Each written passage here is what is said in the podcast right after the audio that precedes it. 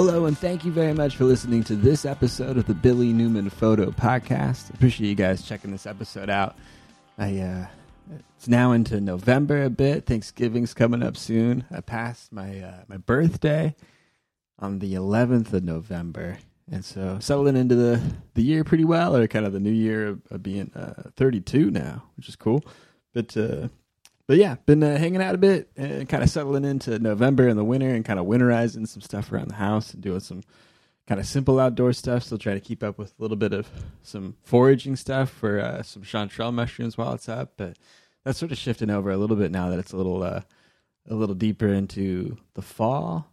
So I'm kind of looking at some other stuff to start doing now that uh, it's been kind of freezing a little bit more regularly. I think now that I've been going out, I'm, I'm finding some more stuff that's a little mushier and for a lot of the fall, I really noticed how uh, how it was kind of dry this fall through a lot of October. So a lot of those uh, those kind of warmer, you know, mid temperature, forty to sixty degree days that we would have had with uh, kind of sustained rains.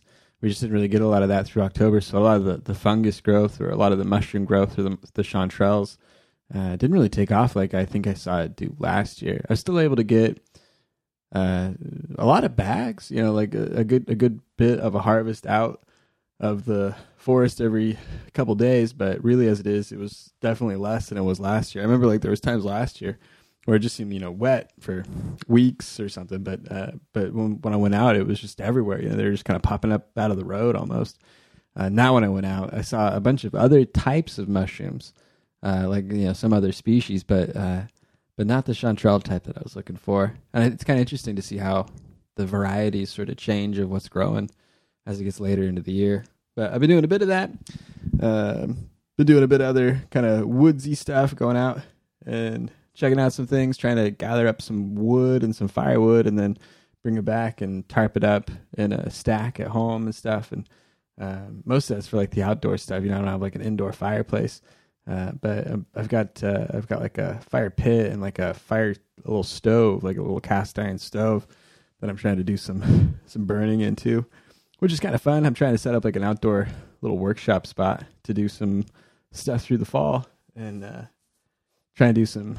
I guess I don't know. It's not really yard stuff, but yeah, try and do a little bit of, of woodworking project stuff that I've got kind of lined up and sort of some light stuff. But it's kind of fun. I, have got a big stack of really old redwood, really cool redwood too. It's reclaimed lumber from an old, uh, like an old, I think it's an old railroad tunnel, and it was built way back at the turn of the century, like you know 1900. Well, actually, I think it was like 1870 that the tunnel was built, and it's old long grain uh, redwood that was cut down way back then when they when they were still you know like logging old growth redwood trees out of the out of the California Oregon border area there. And uh, yeah, it made a, a redwood tunnel. I think it caught fire at one point, and then they, they pulled a bunch of the wood out, and it sat around from the 70s to now. and I think uh, now I've got a big a pile of it. So I'm going to try and take some of the pile of, of uh, redwood, and it's charred on one side, and then it's like really weathered on the other sides. Uh, so I'm going to go through some of those and see if uh, if those pieces are of high high enough quality that I can salvage it or make something out of it or, or make some pieces out of it or add it to some other sets of wood to, to make some uh, some useful things out of it. I sent uh, sent a couple planks of it over to be refinished and then made into a tabletop that I have uh, put together for like a cool coffee table. And I really like that. I want to do some other stuff like that if I can. And I've got enough planks for it that I could do. Uh, I could do a few cool projects. So we'll see what I can put together with it. But I'm I'm trying to do that a little bit right now. Of uh, setting up a space outside, putting the stack of, of redwood together, and then um, kind of lining out a couple different kind of pieces that I could put together. I'd sort of put together a couple uh, like photo craft pieces before. You know, I, I had a it was sort of like a photo frame or like a photo clipboard I'd put together a couple times. I think we also had like a a couple. Uh, I guess it would just be sort of like decorative wood pieces that you'd have for like a jewelry holder or an incense holder or some other kind of planked wood tool that you'd have but uh, but I've been trying to like build out a couple things like that. Really I was thinking about photo frames would be kind of cool. I know you need a, a miter saw for that. I think you have to do like this really kind of specific 45 degree angle cut on uh, on those angles so that it all matches up correctly to make that uh, a proper square. And so I've heard that the the, the making of of uh, homemade picture frames is a little bit more tricky than it sounds like if you really want to get into sort of action or uh, I guess kind of crafting it properly so that you have some some skill in it. But I don't really have many of those tools. I know you can do it like kind of handmade too, and just sort of measure it out and cut it down, and then uh, sand it into place and, and put it together. Um, so I might do that with the redwood, but I also might uh, use some other kind of uh, pieces of hobby wood or something to do that. The the redwood is really porous; it's really soft wood. Um, so I'm also kind of interested to see like different ways that that can be treated, so that it can be used a little bit more effectively. But like for the tabletop or for some other pieces, it just seems so soft and so light that if it wasn't treated, it seems like you know if you if you wanted to, I don't know, put something on it or you know, put some pressure onto it, you'd, you'd like leave a mark in the wood, which I've definitely I think done before too. But setting up some redwood, which has been kind of cool. Moving that to the side. Um, doing some rock hounding stuff, which has been cool. I've Been jumping over to the coast a couple times now. I've been meaning, I haven't done this yet, but I've been meaning to bring over my metal detector. I've got a metal detector. I don't want to bring it over to uh, some of like the areas of the steps and some of the areas of like the walkways and beaches as you go out toward the beach from those uh, those sort of major city parks that are sort of those walkways and funnels for the the public to go down to the beach. I want to go over there with the metal detector and kind of scan through that area to see if I can find any cool stuff, anything that had dropped or had washed up or had uh, come ashore there. I think that'd be kind of fun. I haven't really ever gone out with a metal detector before, but I've seen some people doing it. It sounds uh, kind of like a fun hobby. I think the beach would be a cool spot to to drop over and do it when I was out there at the beach, I saw some people. They were doing, I, and I might be wrong about this, but I think they were doing like some gold mining. Does that sound right? They were going over to like the creek area, as the creek would sort of flow in to the ocean, but then there would be deposits left after the high tide in the sand where the sort of darker black sand would sort of pool up in the in the some of the spots of those, you know, those kind of ripples that you get in the sand as it sort of washes away. But in these little spots where there'd be a deposit of this darker wash of sand, that guy was going on uh, along with like a real small, like just, you know, regular bucket and a trowel. And he'd go through and he'd kind of do a light, a real thin kind of scoop up of that black, uh, that black sand that's at the top, the top of the water or the top of the sand there. And then put that in the bucket and then take that over to his dish over by the creek, add a little water into it, slosh it around, and then try and uh, wash it down so you get out the iron. And I guess uh, kind of wash it down so you you get. I guess it's like a more concentrated mix that you can get gold powder out of, or you know, like those little gold flakes out of when you're doing your prospecting. But but I think what he could do is kind of go through, sift it down to the heavier contents or you know, I think you, I think what you do in the in the gold panning stuff is you sort of throw out the lighter ingredients, and then as the gold, which is heavier, and the iron, which is heavier, kind of wash to the bottom ridges of the pan, then that's when they start to reveal themselves. The lighter silicon stuff gets thrown out in the wash, and then you're able to go through and then pick out those little flakes or uh, specks of gold that might be in there, and then put that in the little collection tube on the side, which is kind of cool. It seems like what he was up to and something that I'd like to do. I think that'd be kind of fun to go over, try and pick up some of the sifting dirt, and then or sifting sand or whatever it is, and go through and uh, try and pick out a couple flakes of gold. It sounds kind of cool. I ran into another guy out there, and he was like an agate picker. This is something I want to get into too. I was talking a little bit about agates, how they're formed, and how they show up, and, and all that. And and I'd be interested to find out the geology of how some of these creeks have agates formed in them here along the west coast. I think it's kind of cool the land formation, however the geology is over here, and however that goes back in the history of the agate formation of what went on over at the coast there. But I think just north of Newport, there's a beach called Agate Beach. Apparently, a place where there's going to be uh, agates found. But this guy that I was talking to, he was saying, well, he was saying like uh, if you kind of prowl around town in these kind of these older, smaller, uh, you know, coastal cities here in Oregon or probably in Washington or wherever they might be. But if you kind of prowl around the, the town, you'll you'll sort of see these uh, almost I don't know, kind of just it, it, says rock shop or gem shop or something like that. It's some sort of little shack uh, kind of place with an old sort of weathered sign on it that sort of looks goofy. It looks like an old time prospector kind of just works there and kind of does it himself. But I guess you, some of those people, some of those guys, they're some of the the more invested rock hounds in the area, and some of those guys, if they've retired, I guess you know they'll let up some of their picking spots or they'll let up some of their information on uh, on what they've done to collect some of these cool rocks and gems over the years. But some of those people in those local town spots have some good uh, kind of easy starter information for people that are getting into some of the rock hounding stuff. But I was told, recommended by a guy over in Newport, to try and find a man named Rooster so I could find out about the good rock hounding spots. Sounds fun. I haven't taken him up on it yet, but the guy gave me an agate that he had collected, and I guess he was telling me that the good time to go is in the winter time after some of the, the bigger winter storms come in off the coast and then dredge up. Well, I guess not dredge up, but uh, I guess they wash out the light. I guess like we were talking about, they wash out the sand that's kind of coming. Those sandbars they wash out, and then it exposes some of the gravel beds, some of those those rock beds that are a little bit lower down uh, in the sediment, and that exposes some of the beds that have the agates in them. And I guess those come up during low tide in the winter time, I guess after what January or February, something like that. And that's when this guy has found most of the agates that he's uh, spotted out there in areas like uh, Agate Beach up to up to where I don't know what's up north of there. Is it the Yaquina Head or is that below it? I can't remember now, but it's cool. Yeah, so it's fun going out and doing some uh, some agate hounding stuff.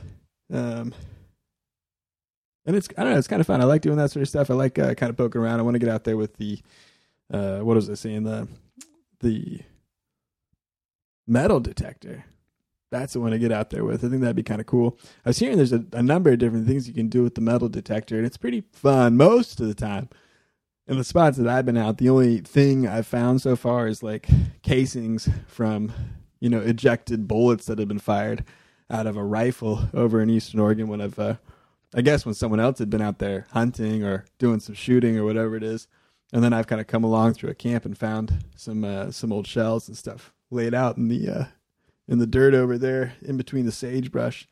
Uh, but that's about the the most that I've ever found is like a a cool thing. But I want to go out to the coast see if I can find something fun and cool that's washed up onto the shore. I had some family that lived that over on the coast for for a long time, and you know when they kind of go out to the coast to do their walks and stuff, I think when you have more access to the coast, you're just out there more, and they would kind of find some cool stuff that would wash up over the years. I think they had found like some things that seemed like they were off some Asian fishing boat, or some uh, little buoys that would come in, or little uh, like crab fishing things that would wash in from our boats or from other boats and stuff. And it'd be really cool. I don't know. It'd be fun to kind of find some of that stuff out on the beach. I think it'd be fun. I was looking at a couple other things that I thought would be kind of neat since it's uh, Christmas coming up soon, and since my birthday had just passed there's a few um, a few kind of like everyday carry things that I was looking into, and some of the brands that are sort of around that, or what would kind of be a cool one to pick up. But I've been looking into a few different pieces. One of them was pocket knives. I carry a pocket knife with me most of the time. I think before I talked about the Gerber Gator that I carry around. I think it's a about a four inch blade, and it's a little bit more than a four inch handle. It's sort of a full size grip in the hand. I guess what I'm saying there is it, is it extends open to about eight and a half inches or so handle and blade as it's open, and then it's got the locking uh, back, which I like a lot more than kind of that finger release that you would press um, sort of on the the inside of the blade to kind of push a little bit of metal out of the way so that the blade can kind of fold back and collapse in on itself. I don't really prefer those, and I kind of have found at least like the cheaper blades that I've picked up that were like that to start to fail over time, where that, that little metal springiness to it that sort of pushes in place uh, starts to kind of wear off or bend out a little bit. And then after a while, it wouldn't really lock in place. It would lock back enough to be there, but then as soon as I'd put any pressure on it, it would fold back in on itself and come toward my hand and my fingers and stuff while I was cutting. So that had happened, I think, a couple or with a couple knives that I had that were like that a few times. So now when I'm getting a folding pocket knife, I really try and avoid that style of it. There are a bunch of them that are like that, and there are a bunch of them that are really pretty cool. And I bet if you buy a higher end brand or, you know, like a better built knife, then you'd probably have better luck with it. But really, I prefer the, the, the back that locks on it. So like kind of I don't know, maybe three quarters down toward the bottom of the, the handle, there's going to be like a little metal bit that you'd press your thumb into.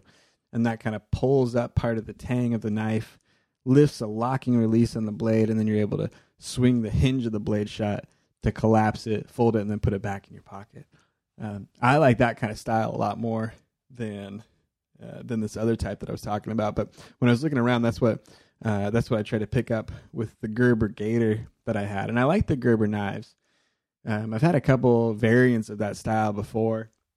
I like the kind of rubberized handle, um, and I like the price too. It's like twenty nine bucks, or I think you can get them. I don't know, maybe like on the more expensive end for like forty bucks. But these uh, these Gerber Gators, the full size, and I think there's a mini.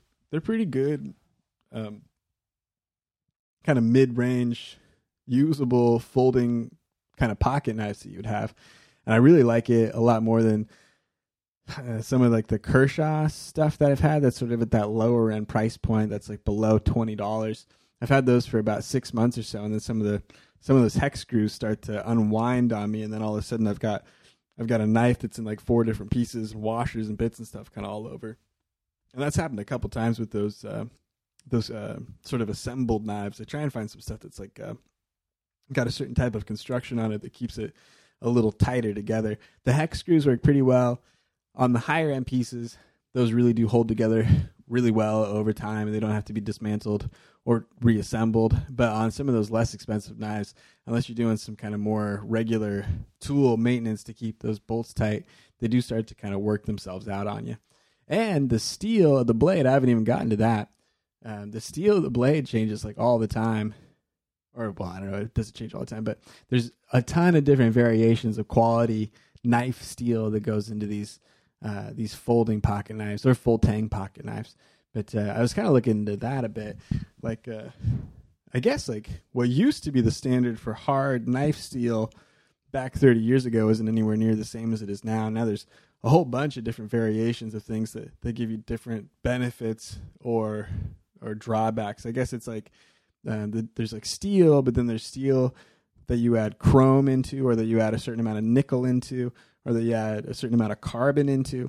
And these different variants that are added into the metal give the, the steel some different properties. And that gives the, the, the edge, the blade, the, or, you know, the, the way that the sharpness of that blade reacts to different forces, that makes it react differently. So some types of steel are more brittle, but they, so they'll like crack if you start axing with it, or, but that makes them like hard, I guess. And so that gives you like a stronger edge retention so you can keep that edge sharp for a long time. But if it's a really durable type of steel then maybe it's got a softness to it. And so if you start doing a lot of extended cutting with that sharp blade it'll go dull on you faster and you'll have to re-sharpen the blade uh, and then it'll lose its sharpness maybe a little faster but then there's also blades that will rust if they get wet so if you got a blade that's really sharp and stays really sharp, but rusts quickly when it gets wet at all, then that's like a pretty difficult knife to have around too. And so people kind of choose their knives for different things. I guess there's like boat knives, or there's a there's a certain type of steel that's used for people that are doing a, a lot of stuff on the ocean, like when they're exposed to a lot of salt water. They uh, use a. It's not. Um, is it like an H one steel? that doesn't sound quite right. But there's a certain type of steel that they have that's uh, that will not rust, but is like really hard and holds like a really strong edge. And then there's a whole bunch of different variations of hard steels. You know, like steels that have like some stronger amount or, or I guess uh, tougher resistance to whatever elements they're going to be exposed to. So the, the Gerber Gator that I have, that's a that's a D two steel. And I guess you can look these steels up. They're going to be probably more informative. Some some chart online will probably be more informative than uh, than my breakdown of stuff. But they'll kind of get into the, the chemical compounds of what makes these steels different and what makes the the knife blade uh, better or worse for the function that you're going for. But really, there is like a tier of not really quite good enough for most things, and then where people and knife collectors are kind of trying to pick into uh, for like higher quality knives. And I think it's uh, it's a good litmus test for how high quality your knife is. So there's some there's some good steels that make inexpensive knives. Um, so I think like for like Victorinox uh, Swiss Army knives, you're looking at like a three sixteenth steel, which I think now is like a pretty low grade kind of kind of steel. Even for a lot of buck knives, I think it's like the four four sixteenths or something like that. Know, it's a little more. Um, for I think for Leathermans too, it's sort of in that area. Then I think if you get into the the ESEE or Rat three knives, you're looking at 1095 steel, which I think is like a higher carbon steel. Uh, then I think you get like D2 steel, like this Gerber Gator is. That's sort of in the same zone. There's also this other stuff, this I think Chinese made steels that are, I think it's like 7 CR. I got a knife around here somewhere that has it, but it's uh, 7 CR, then there's 8 CR and 9 CR. And it's got like a, a couple other letters after it too, but I think the first couple is like a 7 and 8 or a 9. I think that's kind of to the degree that it is good, let's say, for this, or it's like tough steel or whatever it is. But I think seven is sort of the lower grade, kind of average grade knife blade steel. Eight is pretty good in comparison to a lot of stuff, and nine is sort of more of a premium and inexpensive uh, steel option made by the Chinese manufacturers. So I have a couple knives that are made with that. There's also another steel called AUS 8 I found that around uh, a number of times, and I think that's in some higher end, higher end knife blade pieces too. Uh, also used by some higher end knife manufacturers. Um, I think with some stuff from Benchmade and some stuff from Spyderco. I've seen in the AUS 8. And let me pull it out here. I was actually kind of thinking about Spyderco and Benchmade and the Columbia River knife and tool um, let's see, what are those? Columbia River Knife and Tool, Benchmade. There's another one I'm trying to think of. It's uh that's a port that's a, like an Oregon based knife company. Yeah, I didn't know that I didn't realize there were so many Oregon based knife companies up around this area. But uh, then uh, then there's also Spyderco. That's another uh, knife manufacturer that I was uh, I was looking at. I think those are Japanese. Uh, but I picked up a Spyderco knife recently.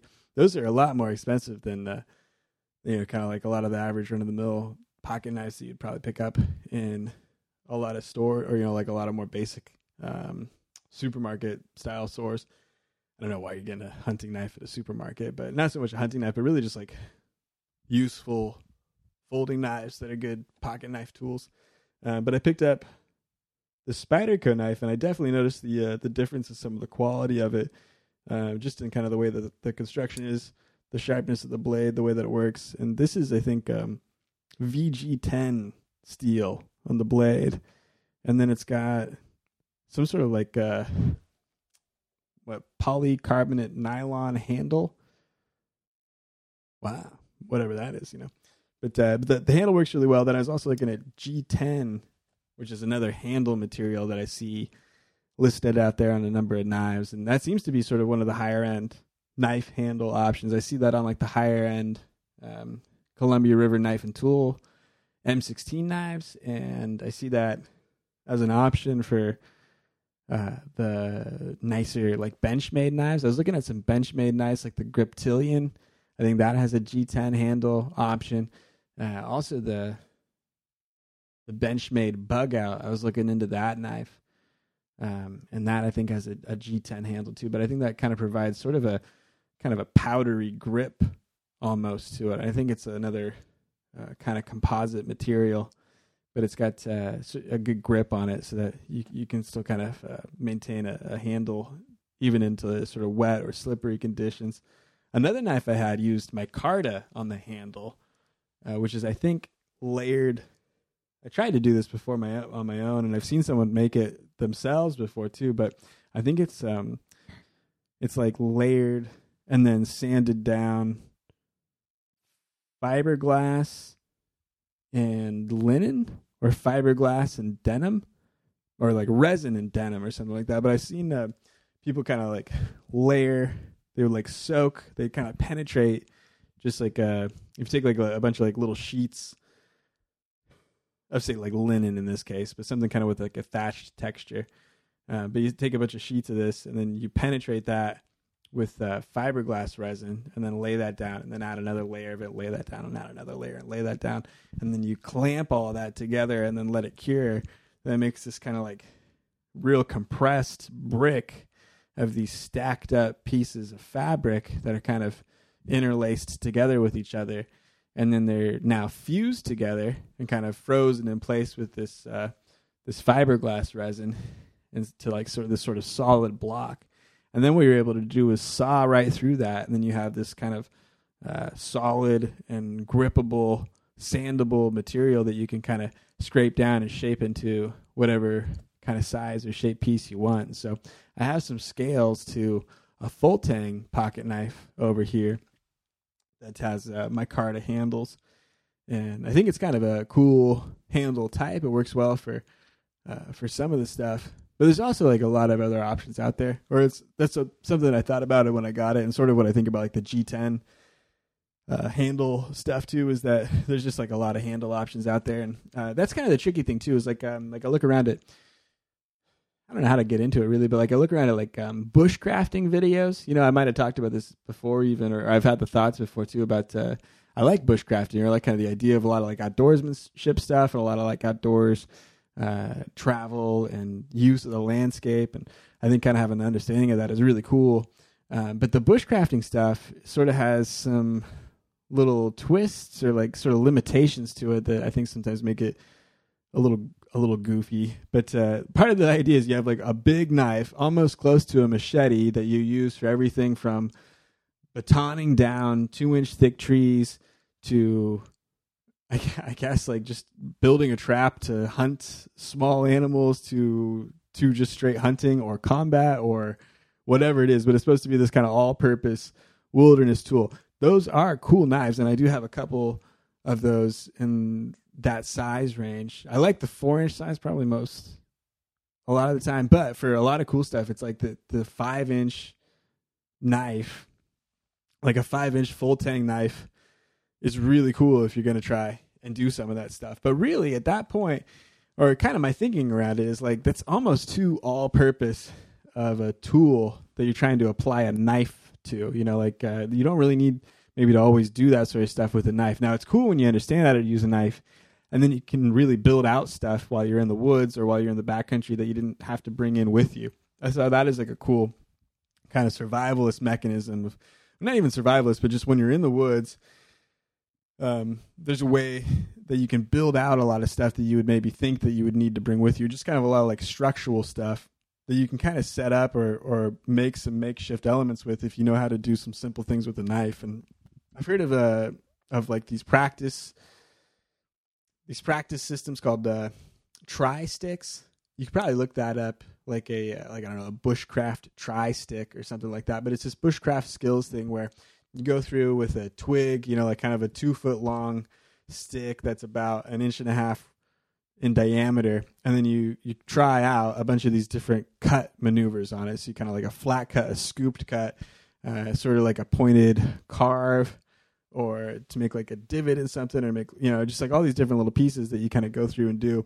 And I guess there's like uh, some little system of those that you can use those pieces on a stick as different tools to make you know, different, I don't know, different things. Who knows what they are? I've seen like snowshoes made. I've seen tables made. I've seen um, like fire pit cooking kitchens made.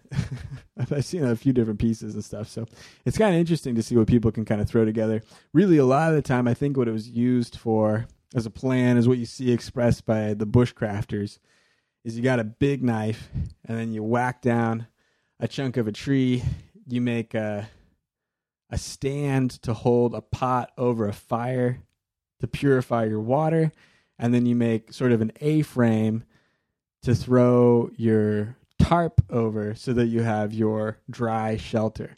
Now, I think both of those are really one of the least effective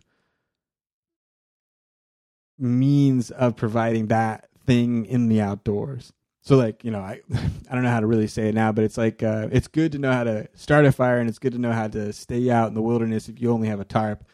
Also, it's good to bring a tent and a sleeping bag and it's good to bring a jet Jetboil and some fuel and a lighter.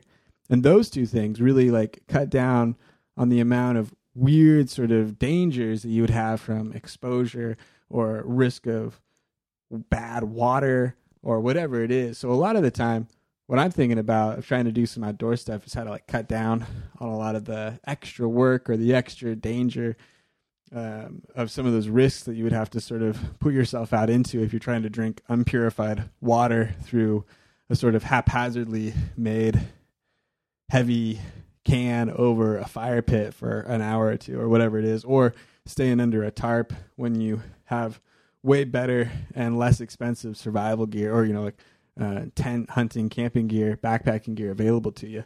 Um, so I think that those are kind of the options to sort of steer into. So that kind of brings me to well, what is a knife and what do you do with a knife? And so for bushcrafting, you're supposed to like build everything that you would go camping with.